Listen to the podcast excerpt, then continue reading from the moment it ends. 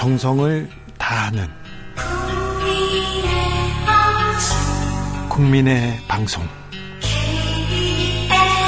KBS 주진우 라이브. 그냥 그렇다고요.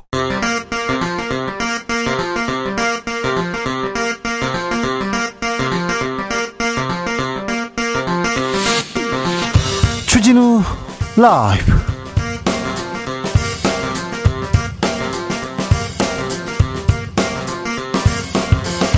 2023년 6월 9일 금요일입니다. 안녕하십니까. 주진우입니다. 민주당 혁신위원장 낙마 파장 계속되고 있습니다. 대표의 무한 책임을 강조했던 이재명 대표. 과연 어떤 혁신 카드로 이 고비 돌파해낼 수 있을까요? 민주당은 어떤 혁신의 그림 그릴 수 있을까요? 더불어민주당 박주민 의원에게 들어봅니다.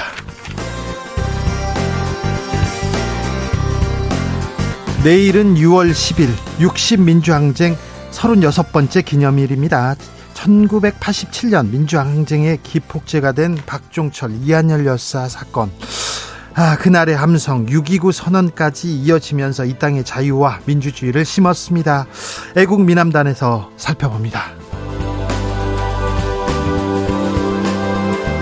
KBS TV 수신료 분리징수 둘러싼 논란 시작됐습니다. 정권이 바뀔 때마다 반복됐던 사안입니다. 그런데 왜 다시 이 문제 불거졌을까요? 그리고 이동관 방송통신위원장 지명할 건지 지명에 대한 어, 찬반 여론도 거셉니다. 언론 장악 아니냐, 아니냐 우려도 계속되는데요. 기자들의 수다에서 짚어봅니다. 나비처럼 날아 벌처럼 쏜다. 여기는 주진우 라이브입니다. 오늘도 자중차에 겸손하고 진정성 있게 여러분과 함께 하겠습니다. 아, 과자 한 봉지에 7만원, 이런 얘기가, 네. 예능 화면에 나와가지고, 지역축제, 바가지 요금, 이런 얘기 나왔는데, 음, 왜 그랬을까요? 네. 그리고 또, 아이고, 메뚜기도 한철인데 한번 이렇게 벌어야죠 이렇게 얘기하는 사람도 있겠지만 그래도 이거 양심적으로 이렇게 팔아야 또 오고 싶고 그럴 텐데 이런 기분 상해서 안 오고 그러면 좀 그렇잖아요. 자, 오순도순 좋은 추억 쌓, 쌓으려고 지역 축제 간 건데요. 네. 주진우 라이브에서 어 지금 축제 얘기를 좀 해보겠습니다. 날도 좋고 어디 가볼 만한 축제 있나요? 이렇게 물어보는데 아, 곧 춘천 막국수 닭갈비 축제가 있답니다. 막국수 닭갈비 네 좋죠. 그, 어, 싼 가격에 잘 먹을 수 있다고요. 떡볶이 페스티벌이 있는데 17일 날 떡볶이 페스티벌 우리나라 떡볶이의 대표적인 성지가 어디지? 어 대구랍니다. 대구에서 떡볶이 페스티벌 한답니다. 대구 떡볶이가 맛있다는 얘기는 사실 저는 처음 들어봤어요. 곤충 페스티벌이 17일 18일 열립니다. 곤충이 우리나라에서 곤충이 어, 많이 나오는데 집대성대 어딘 용인이랍니다. 이것도 잘 모르겠는데 지역 축제 있는데요. 지역 지역 축제에 얽힌 추억 있으면 알려주세요. 이 축제 좋아요. 여기 좀 와주세요. 어, 지역 축제 관계자분들 일적으로 또 문자 보내셔서 자랑하시면 좋습니다. 문자는 샵 9730 짧은 문자 50원 긴 문자는 100원이고요. 콩으로 보내시면 무료입니다. 그럼 주진우 라이브 시작하겠습니다.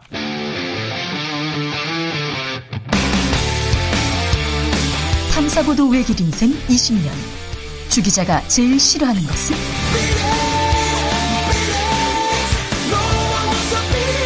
이 세상에서 비리와 부리가 사라지는 그날까지.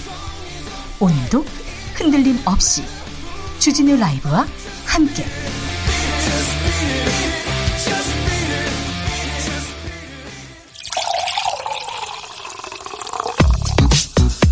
진짜 중요한 뉴스만 쭉 뽑아냈습니다. 주스. 정상근 기자 어서 오세요. 안녕하십니까.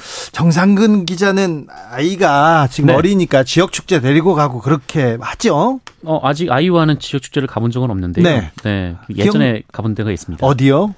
서산의 이제 간월도에 네. 어리굴젓 축제. 아 그래요? 가면 네. 어리굴 좀 많이 먹습니까? 너무 맛있습니다. 그래요? 네. 어리굴젓 정말 좋죠. 맛있습니다. 그런데 아이 아이 가서 어리굴젓 먹어봐 그건 아닌 것 같아요. 아이와 어리굴젓은 먹을 수는 없어서요. 네, 그렇죠. 아직 데려가진 않았습니다. 아, 어리굴젓 축제 그럼 맛있고 싸고 막 그렇습니까? 아, 네, 괜찮았던 것 같습니다. 아저 네. 어리굴젓은 좋아합니다. 아참 어리굴젓 좋죠. 저는 지역 축제나 축제 한 번도 가본 적이 없어요. 아, 축제가 정말요? 있으면 일부러 안 갑니다. 음. 저는 사람들이 모인다고 하면 안 가고요.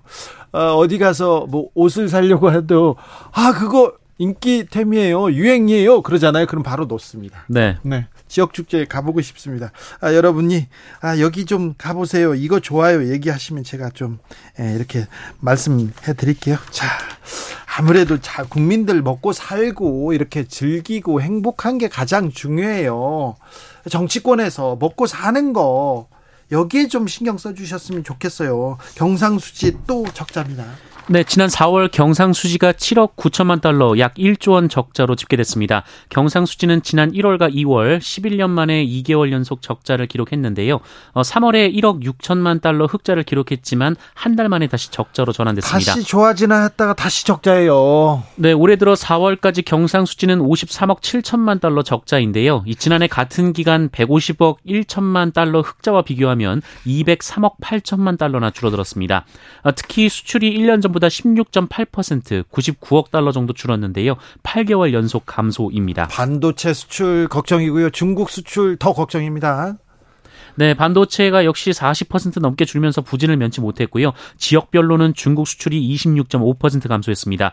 어, 그런데 동남아 대상 수출도 29.1%나 줄었습니다. 아이고 국민들 먹고 사는 문제보다 더 중요한 게 어디 있습니까? 정치권에서 여기에 대해서 좀 머리를 좀 모아줘야 됩니다. 정치권 다 좋아요. 그런데 좀 경제 살리기, 민생 살리기에 좀 나서 주십시오.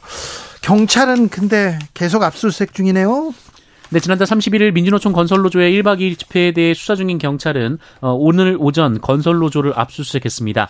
앞서 건설노조는 분신한 간부 고 양회동 씨 장례 절차가 끝나기 전까지 경찰에 출석하지 않겠다라고 밝힌 바 있는데요. 하루 만에 경찰이 건설노조 사무실에 들어갔습니다. 검찰은 민주노총 간부들 기소했습니다. 네, 수원지검 안산지청은 강요와 업무방해 등의 혐의로 민주노총 모 건설지부 수석 지부장 등 3명을 구속 기소하고 이에 가담한 간부를 불구속 기소했습니다.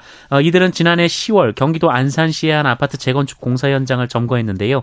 어, 검찰은 이들이 건설사를 상대로 노조원 30명 채용을 강요했다라고 봤습니다. 불법 집회, 네. 어, 엄벌하겠다. 알겠는데, 알겠는데, 이렇게, 왜 그 사람들이 이렇게 길거리에 나와서 뭐 외치고 있을까? 그런 얘기도 좀 들어야 되는데, 계속해서 노조에 대해서는 강경 일변도입니다. 그나저나 어제 국가 시설, 기관 시설입니다. KBS 본관에 진입한 그 보수 단체 여기에 대해서도 경찰이 좀 수사에 나서야 되는데 그런 소식은 좀 볼 수가 없습니다. 왜 그럴까요? 지켜보겠습니다. 압수수색 얘기 나오는지 살펴보겠습니다. 선관위 부정 채용 이거 계속해서 어, 비판받고 있습니다. 비판받아 마땅합니다. 그런데 선관위원장 오늘 입장을 밝혔습니다.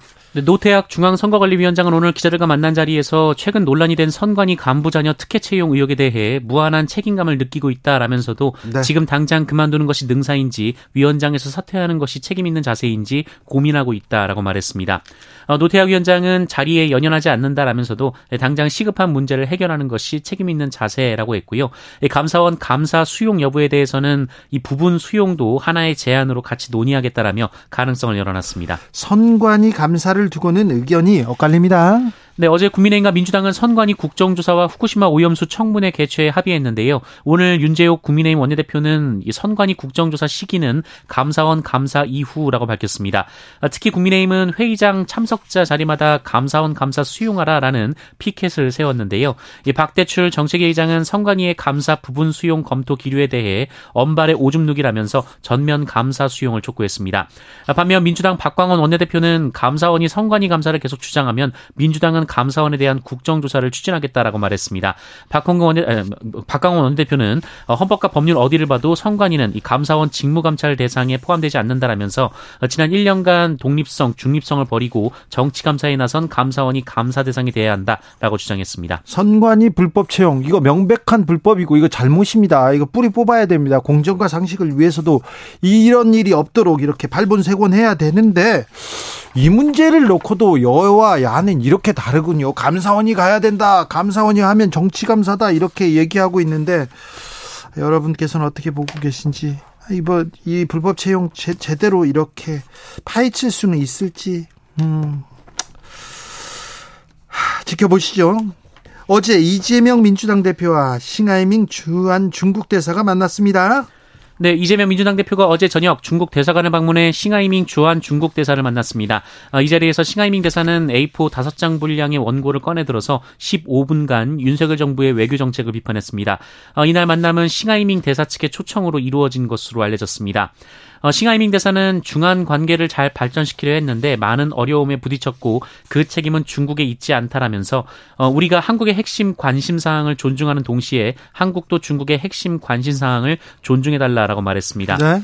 어, 또한 대중무역 적자 확대를 두고 일각에서 탈중국화 추진을 시도한 것이 주요한 원인이라 생각한다라는 말을 했고요. 또 한미일 동맹을 염두에 둔 듯 한, 한국이 중국과의 관계를 처리할 때 외부 요소의 방해에서 벗어나줬으면 대단히 고맙겠다라고 말했습니다. 네.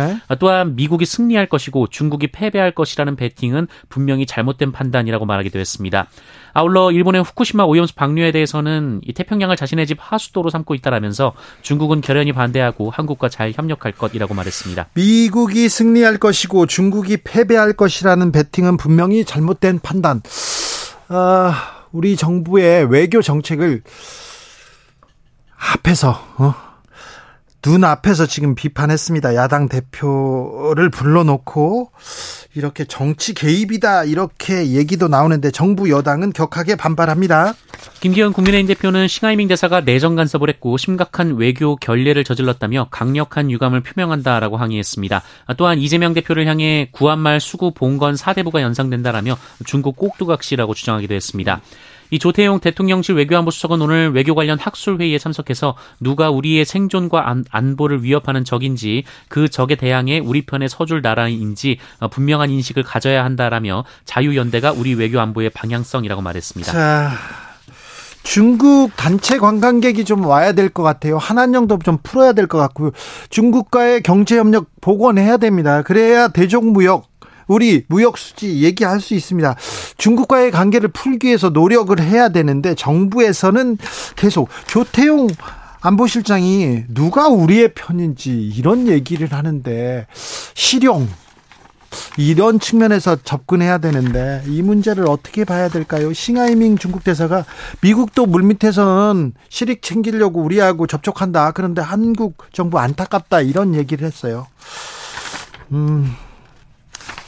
자, 이 문제는 중국과 어떻게 지낼 것인지는 두고두고 우리가 풀어야 될 숙제입니다. 자, 여당은 어떤, 야당은 가서 만났습니다. 여당은 어떤 안을 들고 나올지 지켜보시죠. 60, 내일이 6월 항쟁 기념일입니다. 정부는 이 기념식에 참석하지 않기로 했습니다. 네, 정부가 내일 6월 민주항쟁 기념일 기념식에 불참한다고 오늘 밝혔습니다. 어, 행정안전부는 이 기념식 후원단체 중 하나인 민주화운동 기념사업회가 어, 윤석열 정권 퇴진을 구호로 내건 행사 후원단체로 이름을 올렸다라는 것을 문제 삼았습니다. 어, 행정안전부는 행안부 산하 공공기관이 대통령 퇴진을 요구하면서 정부에 대한 정치적 공격을 일삼는 시민단체를 후원한 상황은 용납할 수 없다라고 밝혔습니다. 어, 지난 2007년 6월 항쟁 기념일이 국가 기념일로 제정된 이후 6월 항쟁 기념식은 행안부가 주최해야 하는데요. 네. 행안부가 60 민주항쟁 기념식에 불참하는 것은 이번이 처음입니다. 정부가 열고 민주화운동 기념사업회가 주관해서 열었는데 정부가 정부 행사에 또 불참합니까?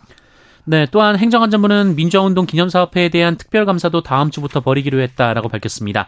어, 민주화운동 기념사업회는 해당 단체가 기념사업회와 협의 없이 행사의 행, 정치적 내용을 포함시킨 것이라면서 해당 단체의 공모 선정 취소를 통보했다라고 밝혔습니다.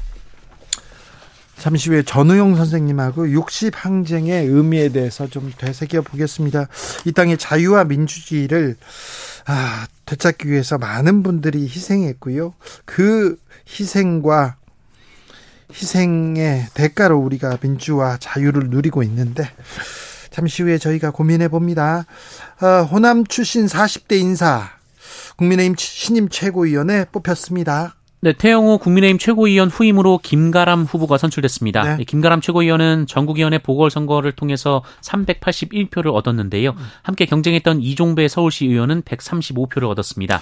아, 김가람이 된다 이렇게 얘기했는데 근데 김가람 최고위원 어떤 분입니까?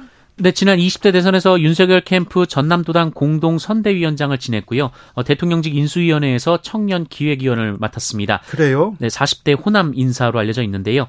어, 지난 38 전당대회에서 최고 청년위원회 도전했다가 어, 고배를 마신 뒤 청년 대변인으로 활동해왔습니다. 청년 대변인으로 활동했습니다. 그때부터 박성민 의원이 뒤에 밀었다 이렇게 하면서 뒤에 오인회가 있다. 오인의 힘이 진짜 작용한 걸까요? 이 부분은 저희가 또 얘기를 좀 더 해봐야 되겠습니다.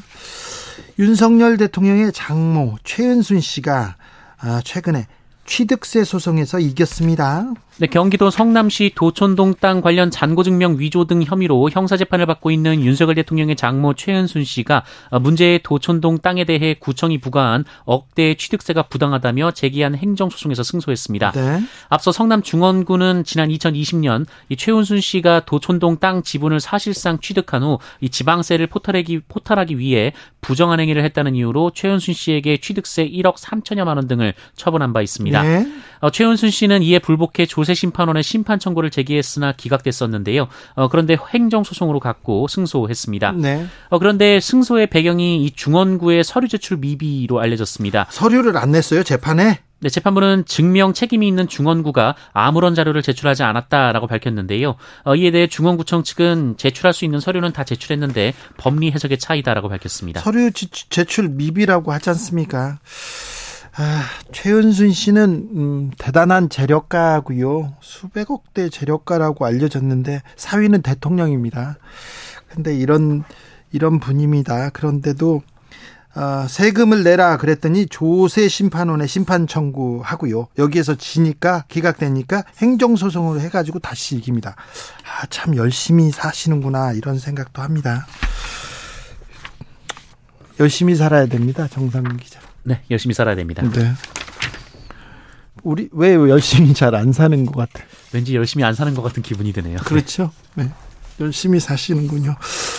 아, 지난달에 또 이 사건이 있었어요. 부산 여성 폭행 사건 가해자 있지 않습니까? 돌려차기 남이라고 이렇게 불리는 이 사람이 지난달에 주거 침입으로 벌금형을 받았어요. 그러니까 이 사람이 범죄를 저지를 가능성이 큰지 알고 있었어요. 네, 부산에서 일면식도 없는 여성을 무차별 폭행한 이른바 돌려차기 사건 가해자가 범행 두 달 전 이 주거 침입 혐의로 벌금형을 선고받은 사실이 알려졌습니다.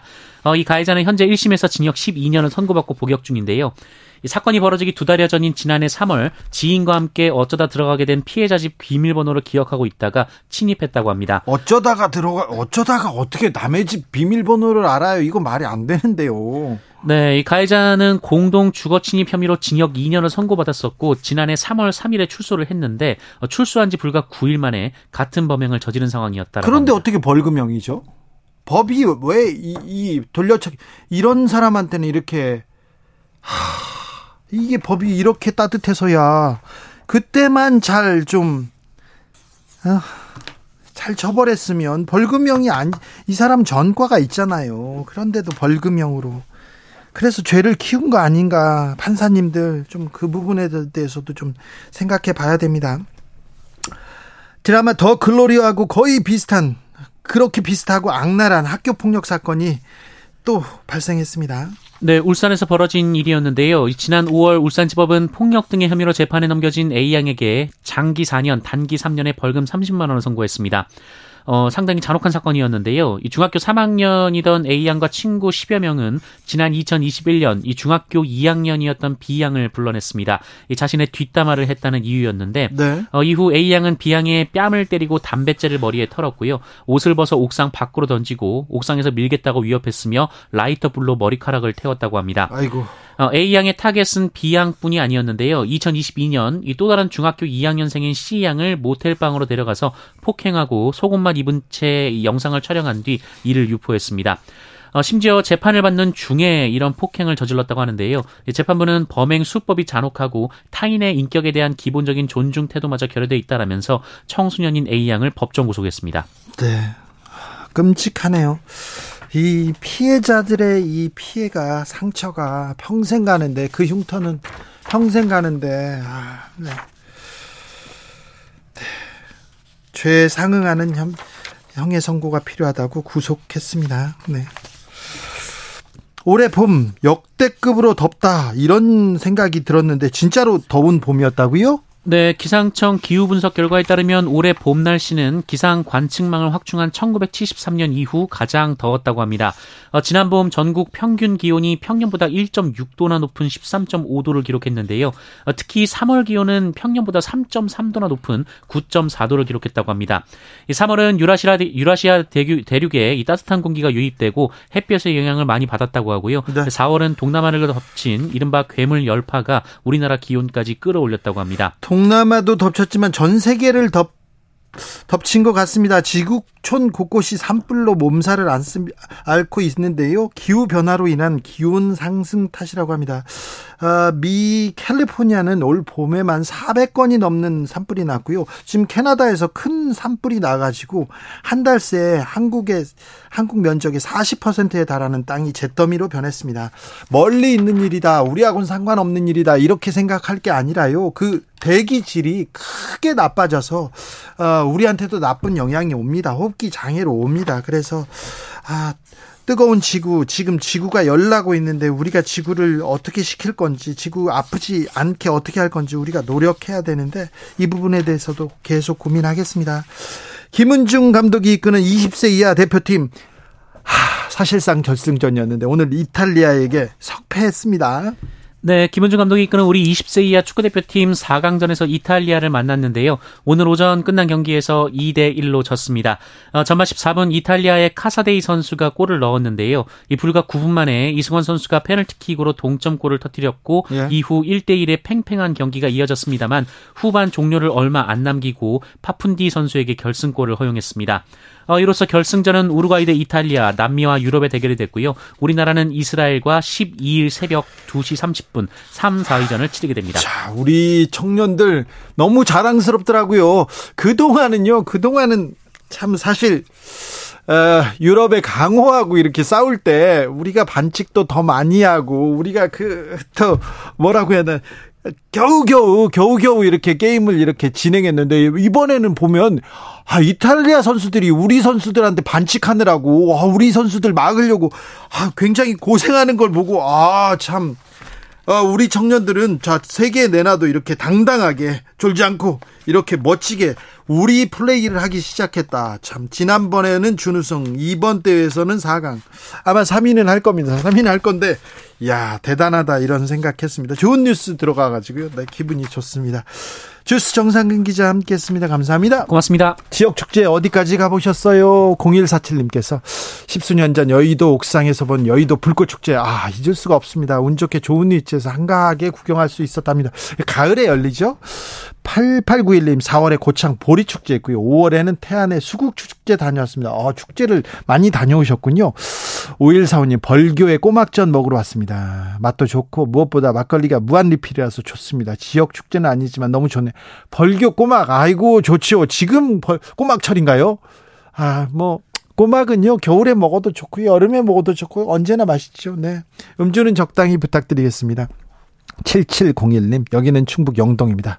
과일의 성지 영동은 포도축제, 와인축제, 꽃감축제 열리고 있습니다. 네. 아, 그렇군요. 4831님, 제 고향 충남 논산에 재미있는 축제, 딸기 축제가 있고요. 강경 젓갈 축제 있고요. 옆 동네 백제 문화 축제도 있습니다. 아, 그렇죠. 어리굴젓 축제도 참, 음, 좋겠다 이런 생각이 듭니다. 네.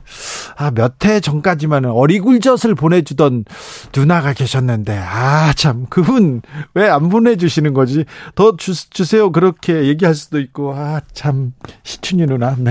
형우남님, 전 죽기 전에 반딧불 한번 보는 게 소원인데 어디 없을까요? 얘기합니다. 무주 반딧불 축제가 있습니다. 9월 2일에서 10일까지 열리는데요. 거기 가면 볼 수 있다고 합니다. 지난해 저도 제주도에 가서 반딧불이 한 번 봤어요. 오랜만에 봤는데, 아, 신기하고, 참 묘하더군요. 네. 5145님, 인생을 숙제가 아닌 축제처럼 보내세요. 얘기합니다. 그래요. 네.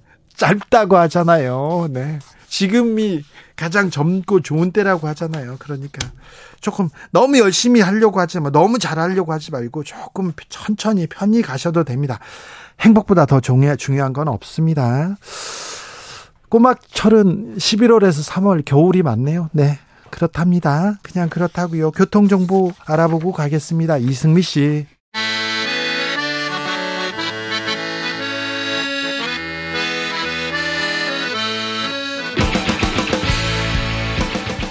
역사를 잊은 민족에게 미래는 없다. 역사에서 배우고 미래를 열어 가겠습니다. 애국심으로 미래를 여는 남자들 애국 미남단.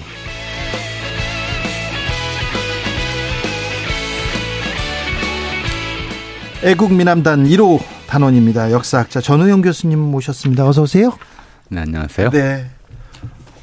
아, 오늘 이렇게 또 어? 정장을 입고 이렇게 아, 예. 네, 뭐 좋은 데 가십니까? 아니요. 아니요. 혹시 데이트 있으세요? 저는 정장 저기 넥타이 넥타이를 매는 날이 네. 재판에 끌려가는 날이어가지고 아주 뭐 별로 그런데 어, 교수님 보기 좋습니다. 아, 감사합니다. 네. 데이트 있으세요? 아니요, 뭐좀 그런 특강이 좀 있었어요. 알겠어요, 예, 알겠어요. 네, 굳이 또 아, 귀여운 연님께서 젊어지셨어요. 저번 음. 주보다 교수님 얘기하는데 그렇다니까요. 네. 자, 내일이 6월 10일 민주항쟁 36주년입니다. 60 1987 6월 10일. 아, 우리 역사에 가장 중요한 때이기도 합니다. 자유와 민주주의를 아, 얘기할 때 빼놓을 수 없는 그런 때이기도 하고요. 네. 어, 그걸로 끝이에요? 네. 그런데 행안부에서 뭐 정부가 60 그래 우리 민주주의 그리고 우리 헌법에 크게 그 진부하는 그런 때였지 않습니까? 근데 네. 기념식에 불참한대요 정부가. 어, 팔, 지금 현 헌법이 네. 현재의 대한민국 헌법 제정일이 1987년 10월 29일이에요. 그렇죠. 60 항쟁에서 이 헌법이 예, 60 민주항쟁의 직접적인 결과물이죠. 예. 또 그래서 60 민주화 운동은 이제 대한민국 헌법 정신 그 자체다 그, 그라고 볼 수 있고요. 네. 2001년에 민주화 운동 기념 사업법 제정됐고 하면서 이제 이게 이제 국가 정부 행사가 됐잖아요. 네. 어, 이제 정부 발표대로라면 이거는 이제 대한민국 헌법 정신을 지키는 문제이기 때문에 네. 뭐 주관 기관을 바꾸든가 할 수도 있고 또 주관 기관에 대해서 책임을 묻는 것과는 별도로 행사는 진행하는 게 옳죠.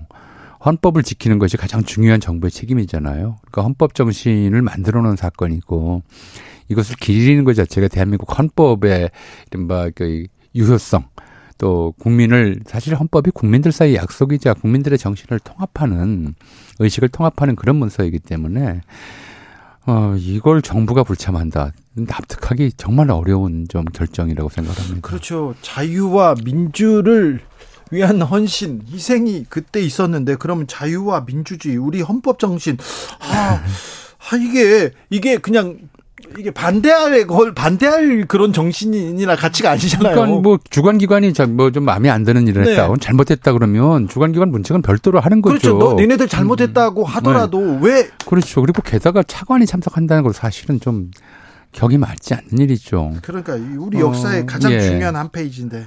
뭐 저 대통령이 참석하든가 정 안 되면 총리가 참석하는 정도의 행사가 되어야 되는 것이고 네. 그게 헌법 가치를 소중히 여기는 정부의 도리란 말이에요. 네. 근데 그 정부가 뭐가 좀 마음에 안 든다고 사실은 60 항쟁의 역사적 의미를 좀 가볍게 낮춰봤 낮췄을 뿐만 아니라 네. 결국은 이게 이제 헌법 정신을 좀 무시하는 것처럼 돼버리니까 네. 좀 대단히 잘못된 결정이다라고 생각을 합니다. 자, 아무튼 훼손될 수 없는 민주주의의 가치. 1987년 6월 항쟁. 그 당시로 좀 가보겠습니다. 그때는 어떤 일이 있었습니까? 어, 굉장히 너무 많았죠. 무슨 예. 뭘 얘기를 해야 될지 모르겠어요. 일단 예. 6월 10일 당, 당일만 보자면 네.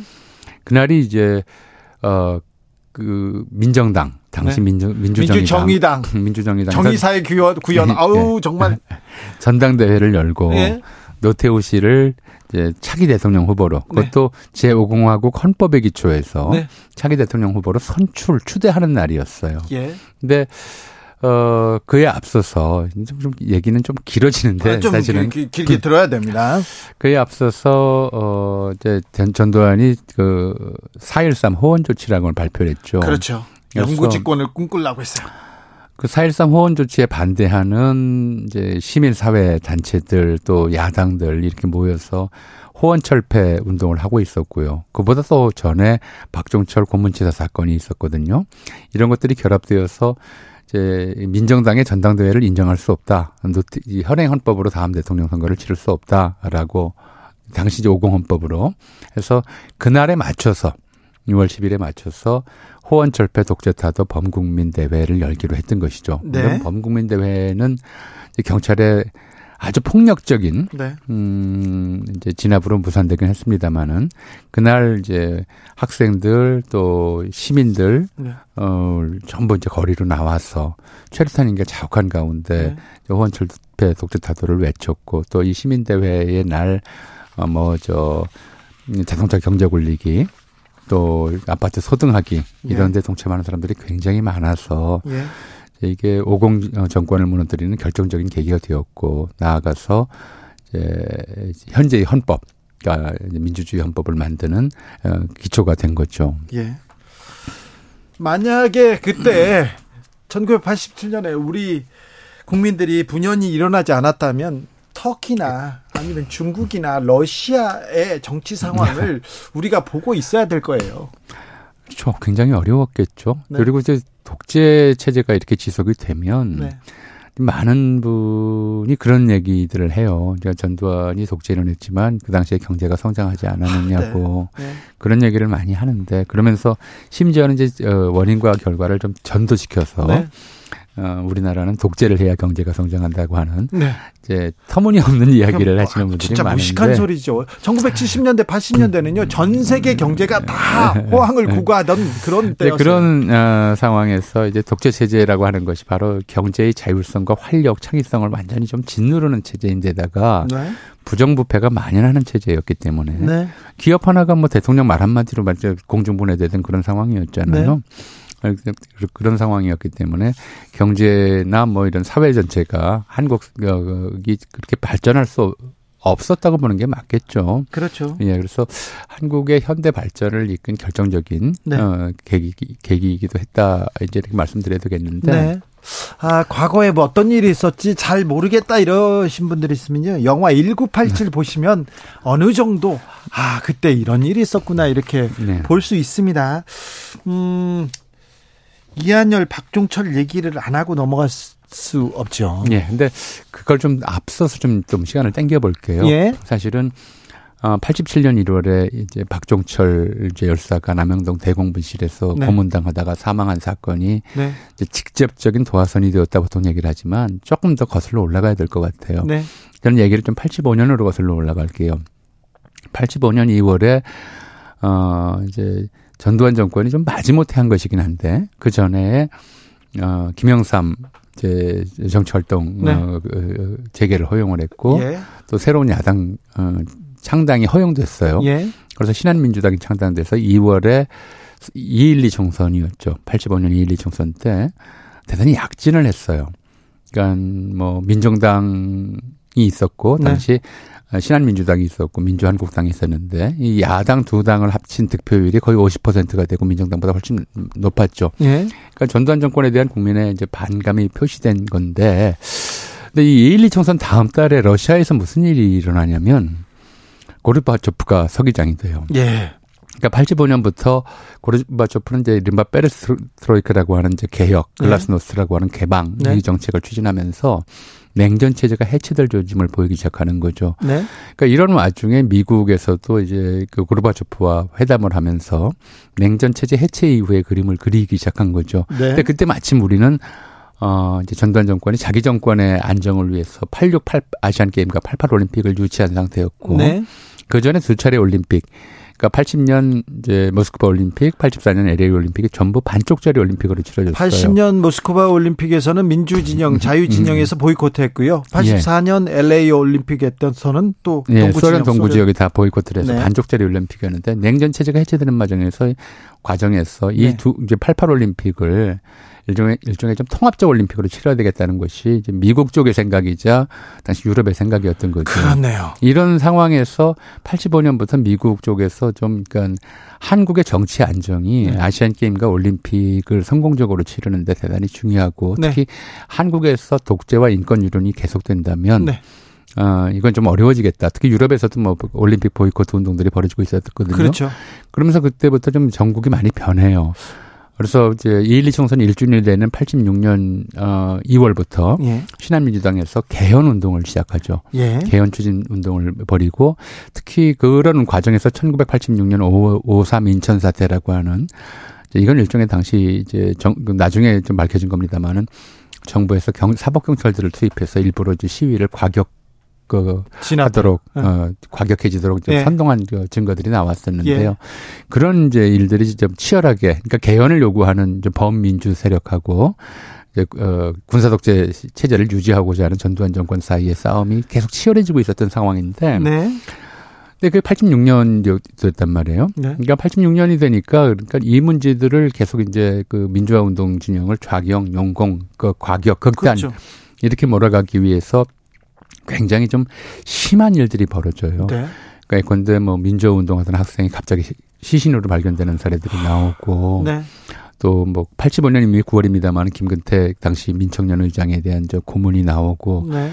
또 86년 뭐 그, 어, 그 가을에는 이제 부천사 선고문 사건이 터지고 그러니까 사람들이 다 알았죠. 네. 이 정부가 고문하고 사람 주, 그러다가 사람 죽이면은 네. 변사체 처리하고 군대에서도 의문사 사건 자꾸 나오고 굉장히 폭력적이고 살인적인 정- 그 일들이 벌어지고 폭력 있었거든요. 살인이 저- 아, 즐비했습니다. 그리고는 뭐 빨갱이다, 간첩이다, 용공 세력이다, 뭐 이런 얘기 했었잖아요. 죽은 사람이 어떻게 대답을 하겠어요. 그러니까 이런 일들이 계속 반복되는 상황에서 이제 분노가 분노라든가 이 정권에 대한 이제 어, 분노에다가 이좀 인간적인 좀 어, 분노죠. 이런 것들이 고조됐던 상황에서 박종철 고문치사 사건이 터진 거란 말이에요. 예. 그러니까 어 당장 이제 그 다음 날 책상을 탁 치니 억하고 죽었다 했을 때 아무도 안 믿었어. 믿을 수가 없죠. 아, 그러니까요. 이게 무슨 뭐 심지어 그 전에 어 김성수라고 네. 서울대 1학년이었었는데 부산 매립지 앞바다에서 낚시꾼에 의해서 시신이 발견됐는데 네. 허리에 엄청 돌이 매달린 상태였어요. 누가 봐도 이건 허리에 돌을 매달아서 빠뜨려 죽인 다음에 빠뜨렸든지 빠뜨려 죽인 건데 네. 경찰 발표는 뭐냐면은 성적 비관 자살이었다고 그랬다고 그랬다고 아, 성적을 비관해가지고 허리에다 돌을 매달고 바다로 뛰어들었다고 경찰이 발표하는 그런 상황인데 그걸 누가 믿겠어요. 네. 시- 심지어 부천서 성고문 사건 때 이제 검찰의 발표는 뭐였냐면 어 이게 성조차 혁명의 도구로 이용하는 아, 네. 좌경 용공 세력이다 이런 식으로 발표를 했단 말이에요. 그때 보수 언론이 다 그렇게 썼어요. 전부 거짓말로 발표를 하는데 거짓말을 그대로 받아쓰고요. 탁친이 역하고 죽었다라고 하는 말을 누가 믿겠어요. 예. 그리고 이제 그런데도 이게 드러난 것은 당시 부검 의사가 이거는 고문에 의한 살이다. 그저 물고문 흔적을 발견했다고 사실대로 이야기를 네. 했고 이런 것들 때문에 거기서도 양심의 꽃이 있었습니다. 예 밝혀지긴 했단 말이에요. 그런데 또 경찰은 경찰과 검찰까지도 마찬가지죠. 예. 경찰은 또 이걸 그 이마저 조작을 해서 예. 이제 진짜 고문 경찰들은 빼놓 빼돌리고 예. 좀, 어, 상, 그 고문에 가담하지 않았다는 사람들을, 한테 이제 니가, 니들이 죄- 죄를 대신 뒤집어 써라 해서, 어, 범인으로 발표하고, 예. 두 사람을 구속해서 영등포 어, 교도소에 수감했었죠. 예. 근데 이게, 음, 그리고 이제 이런 상황에서 뭐 박정철을 살려내라, 뭐 고문 이제 정권 사과하라 하는 요구들이 높아지는 것들하고, 높아지는 와중에 이제 전두환이 그때까지 진행되어 왔던 개헌 요구를 그 엄금하고 중단시키고, 예. 이제 4일 4월 13일에 이 이 헌법으로 어 다음 선거를 치른다고 이제 얘기를 하고 이 헌법을 부정하는 세력을 용서 엄단하겠다라고 발표를 하죠. 그래서 4.13 호원조 철, 어, 조치 철회와 이제 박종철을 살려내라. 네. 어, 고문살인 정권 규탄, 이, 이 결합되면서 4월 이후 계속 이제 에, 시민사회 운동이 고조되는 상황이었어요. 그러다가 절패 독재타도 계속 외치기 시작합니다. 부글부글 끓기 시작합니다. 그렇죠. 계속 이제 3, 4월 계속 그렇게 이제 4월 이후에 4월 예. 가는데 5월 18일 날 그러니까 그 이제 광주 5.18뭐 7주년이죠. 네. 5월 18일 날 이제 천주교 정의구현 사재단에서 어, 이 사건마저도 네. 박종철 고문치사 아, 사건의 진범이 조작되었다라고 하는 어, 5.18 이제 7주년 기념 미사 이후에 네. 예, 발표를 합니다. 그렇죠. 이게 이제 굉장히 충격적이었죠. 네. 그것까지 속이냐 하는 건데 이 경과도 좀 그래요. 어, 당시 5.3 인천 사태 86년 5월 3일 날에 네. 이제 개헌 뭐 현판식과 관련해서 벌어졌던 이제 대규모 시위 사건인데 네. 어, 그, 그 배우 주, 주동 혐의로 예. 어, 당시 민통년 사무처장이었던 이부영 씨가 구속돼서 영등포 교도소에 있었어요. 예. 영등포 구치소 교도소에 있었고 그 교도소에 이제 그 처, 처음으로 네. 박종철 고문치사 주범으로 알려졌던 조한경, 강진규 두 사람이 이제 수감됐죠. 경찰인데 고문 고문 고문 고문 조작의 모든 것을 뒤집어쓰고 말단 경찰 둘이 예. 구속됩니다. 어, 구속됐거든요. 예. 그 사람들이 이제 그래서 이부영 씨가 그랬대요. 사람을 어떻게 주- 고문해서 죽일 수 있느냐고 막 큰 소리로 이제 거기서 야단도 치고 그랬는데도 음. 이 밤이 되면 이 사람 중에 한 사람은 뭐 성경을 부면서 찬송가를 부르고 한 네. 사람은 막 자꾸 후느껴 울고 이런다는 게 알려진 거죠. 그리고 그 내용을 이제 영등포 교도소의 한 네. 보안계장이 예. 이부영 씨한테 알려준 거죠. 저 사람들을 가짜로 이제 뒤집어 쓴 거고 예. 돈 받기로 하고 이렇게 이제 뒤집어 쓴 거다라는 사실을 알려주고 그래서 그거를 이부영 씨가 좀, 어, 좀그 교도관의 협조를 받아서 네. 어, 편지로 써서 밖으로 전달한 거죠. 함세웅 신부님. 그게 김정남 씨한테 전달이 됐고 네. 김정남 씨가 그걸 다시 함세용 신부한테 줬는데 네. 얘기는 좀 달라요. 그러니까 어 뭐 우리 주진우 기자는 이제 함세용 신부하고 악마 기자 정의사제란 책까지 냈으니까 워낙 잘 아시겠지만 음. 저는 저 거기 교도관 예, 뭐 이부영 김정남 선배 모든 사람을 잘 알죠. 그러니까요. 네. 그래서 그렇게 해서 원래는 처음에는 이제 어 이 신민당 그 의원들한테 이렇게 전달해 줬대요. 예, 이 맞습니다. 신민당 의원한테 네. 전달해 줬는데 나 이거 무서워서 못하겠다. 그렇죠. 아유, 그때는- 아니 면책 특권이 있는 국회에서조차도 아, 네, 안 무서워서. 못하겠다. 이거 어, 이렇게 발을 빼는 언론사에도. 보냈는데 안 네, 됐습니다. 언론사에도 안 되고 예. 국회에도 안 되고 하니까 마지막에 믿을 때가 이제 사재단밖에 없다 해서 예. 함세웅 신부한테 가져다 줬고 네. 함세웅 신부는 당시에 이제 어, 뭐 성당 내 다른 직책을 맡고 있었기 때문에 예. 홍보국장인가 맡고 계셨기 때문에 네. 본인이 못하겠다고 해서 본인이 하기보다는 이제 다른 신부님한테 김승훈 신부한테 읽으라고 했죠. 이거 좀 시- 이 신부님이 읽으십시오. 근데 마침 그 신부님 어머니가 그 자리에 있었대요. 네. 네가 온 걸 보니까 내 아들한테 목소리 하려고 그러는 것 같다. 아, 네. 나 꼼짝 않고 있었, 있었다는 거예요. 근데 꿈 얘기를 하면서 내 아들이 웅덩이에 빠졌다가 성모님이 구해주는 꿈을 꿨다고 네. 그렇게 얘기를 했다고 그래요. 네. 김승훈 신부님은 저한테 그런 나는 한 게 없어. 나는 함세웅이가 시켜가지고 그냥 한 거야. 이런 얘기를 하셨는데 네. 우스갯소리로. 그래서 이제 그 옆으로 피하게 하고 거기서 이제 읽으십시오. 네. 그래서 이제 김승훈 신부가. 바로 읽으면서 네. 이게 엄청난 파장이 됐죠. 5월 네. 18일 날 박정철 고문치사 사건이 조작되었다라고 하는 것이 부글부글 이제는 끓기 시작했는데 이게 살인 정권도 모자라서 네. 이제 속이는 정권이 돼버린 것이고 사실은 이 좀 경찰의 이런 은폐 조작 행위는 검찰도 이제 가담했다고 하는 것이 나중에 좀, 그렇죠. 좀 알려졌는데 경찰만 정권의 앞잡이가 아니라요. 검찰이 더 했어요. 근데 사실은 박근혜 정권 때 그, 그렇게 이제 고문치사 사건 진범을 조작하는데 관여했던 검사가 대법관이 되기도 했었잖아요. 네. 뭐 그런 그런 사건이 이제 겹쳐지면서 어 정말 이제 부글부글 끓다가 6월 10일 날 네. 이제 어, 대규모로 폭발했는데 그에 앞서 6월 9일 날 네.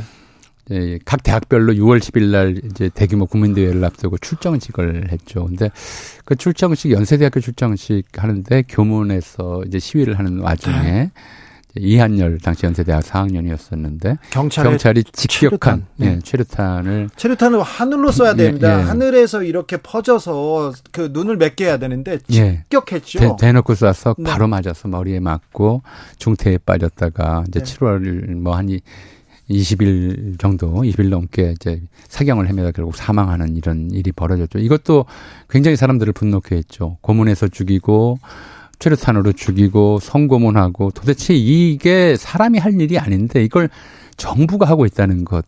국민을 보호해야 될 정부 검찰이 이런 일들을 하고 있다는 것. 정보기관까지 포함해서 도저히 이제 이런 걸 견딜 수 없다라고 해서 이제 들고 일어났던 것이고, 어, 전두환 정부는 뭐 6월 10일 또 그 이후에 6월 26일에 이렇게까지 계속해서 뭐 백골단 뭐 이제 어, 뭐 이제 그 사- 사법경찰조, 네. 체포조 또 어, 무장 경찰 네. 뭐 동원해서 그- 그야말로 강경 진압을 계속했고 심지어 언론에서는 계속해서 용공 세력의 불법 시위 계속 예. 얘기했죠. 북한의 사주 얘기도 나왔고요. 뭐 간첩도 있고 네. 껴 있다. 뭐 저 불수 문제들의 책동에 현혹되지 마라 병병 얘기를 하고 그리고 이제 정말 좀어어뭐 참, 예, 저도 이제 그때 이 경험을 해본 걸 봐, 해본 바에 따르면 눈 뜨고 이제 있을 수가 없는 게, 어, 참상도 참상이고, 쉐리탄 연기도 연기고, 그 가스도 가스고, 그게 이제 도시부를 가득 메웠던 거죠. 또 실제로 그 당시에는 이제 전두환이 결국은 이제 군대를 동원할 것이다라고 하는 소문까지 제2의 광주 다시 한번 일어나지 않겠느냐라고 하는 불안감까지도 있었어. 그리고 그러니까 그 시대 6월 10일부터 6월 26일, 그러니까 특히 10일에서 15일 사이에는 이제 명동성당에 11일 날 그 이제 시내에서 몰려 그 쫓겼던 네 경찰한테 쫓긴 시민과 네. 경찰이 시민과 대학생들이 이제 명동 성당으로 숨어 들어가서 네. 거기서 또 농성을 하고 그랬었거든요. 네. 근데 그런 불안감이 있었어요, 사실은. 그러니까 또 다시 군대가 동원돼서 네. 공수부대가 나와서 사람들 무차별 학살하는 거 아니냐 전두환은 그러고도 남을 것이다라고 하는 네. 생각들이 있어서 굉장히 좀 공포스러움 속에서도 이렇게 시내 나와서 시위를 하고 구호를 외쳤던 거예요 당시 시민들이. 그럼요.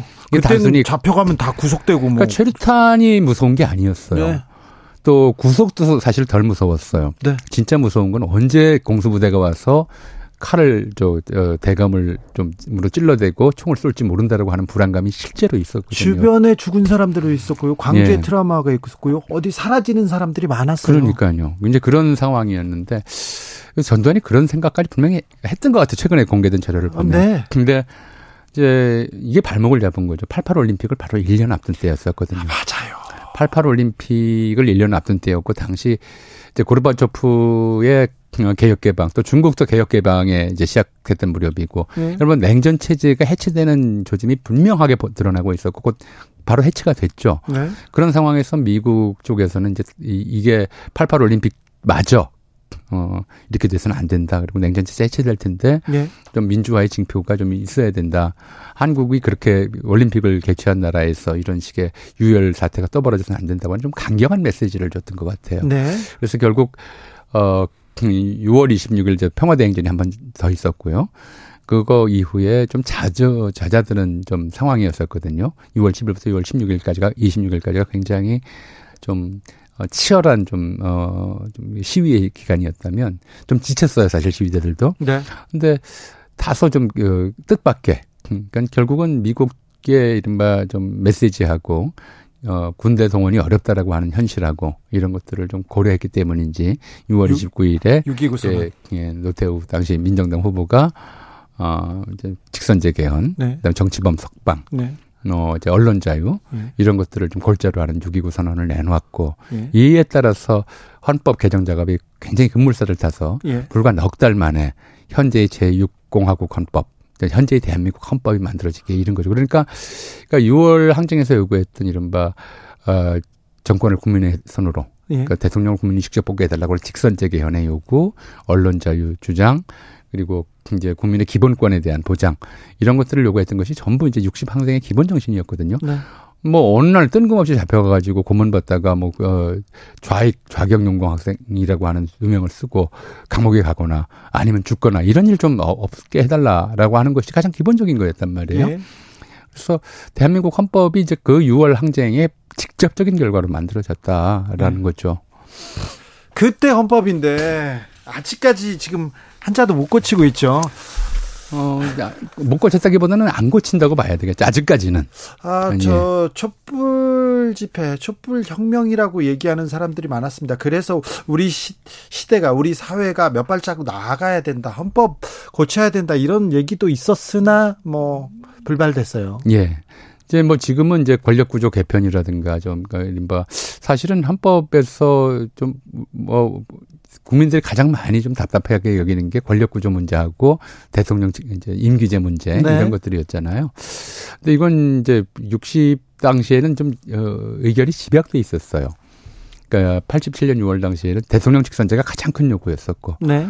또그 직전에 무슨 뭐 보도 지침 사건 등에서 언론 자유, 네. 국민의 기본권 보장 예. 이런 것들이 핵심적이었다면 이제 그 복지 사회 21세기인데 전 세계가 어쨌든 간에 좀 AI의 공, 공습 또는 이제 로봇 시대 이렇게 들어가는 마당에서 인간성을 지킬 수 있는 것이 무엇인가 이런 질문들을 좀 해가면서 어 해야 되는데 사실 지금은 이제 그렇게 결집된 의견으로 예. 짧은 기간 내에 어떤 헌법 개정을 만들어내는 것이 과연 가능하겠느냐는 좀 어리, 어, 의구심도 있어요. 그래서 예. 조금 더 논의가 필요하다. 헌법 개정이 필요한 시점은 됐다고 생각을 하는데, 네. 어, 이, 이 지금처럼 이제 우리 사회가 분열되어 있는 상태에서 온 국민의 대다수를 만족시킬 수 있는 새로운 헌법은 과연 무엇일까? 네. 이거 의견을 이제 아젠다를 정하고 의견을 모으는데도 굉장히 많은 시간이 걸릴 것 같습니다. 네. 8993님께서 그날 국민학생이었는데요. 신촌에서 양쪽으로 나뉜 대학생들과 백곡을단 정경들이 로터리를 두고 양쪽으로 대립하고 있던 장면 잊혀지지 않습니다. 얘기합니다. 금유수님 5.18 광주 정신이 7년 만에 부활한 것이 6월 항쟁이라고 생각합니다. 얘기하는데 참 우리 민주주의 참 우리 자유 그때 그 분들한테 많이 비치고 있어요. 그렇죠. 그러니까 일단 그거였어요. 그러니까 예, 공포심. 네. 이겨낼 정도의 의지 네. 이런 것들이 공유되어 있었다. 네. 예. 그 의지들, 그 희생과 헌신 때문에 우리가 민주주의를 그리고 그 자유를 표현의 자유를 누리고 사는데 아, 요즘 다시 60에 대해서 생각하게 됩니다. 전우영 선생님 오늘도 감사합니다.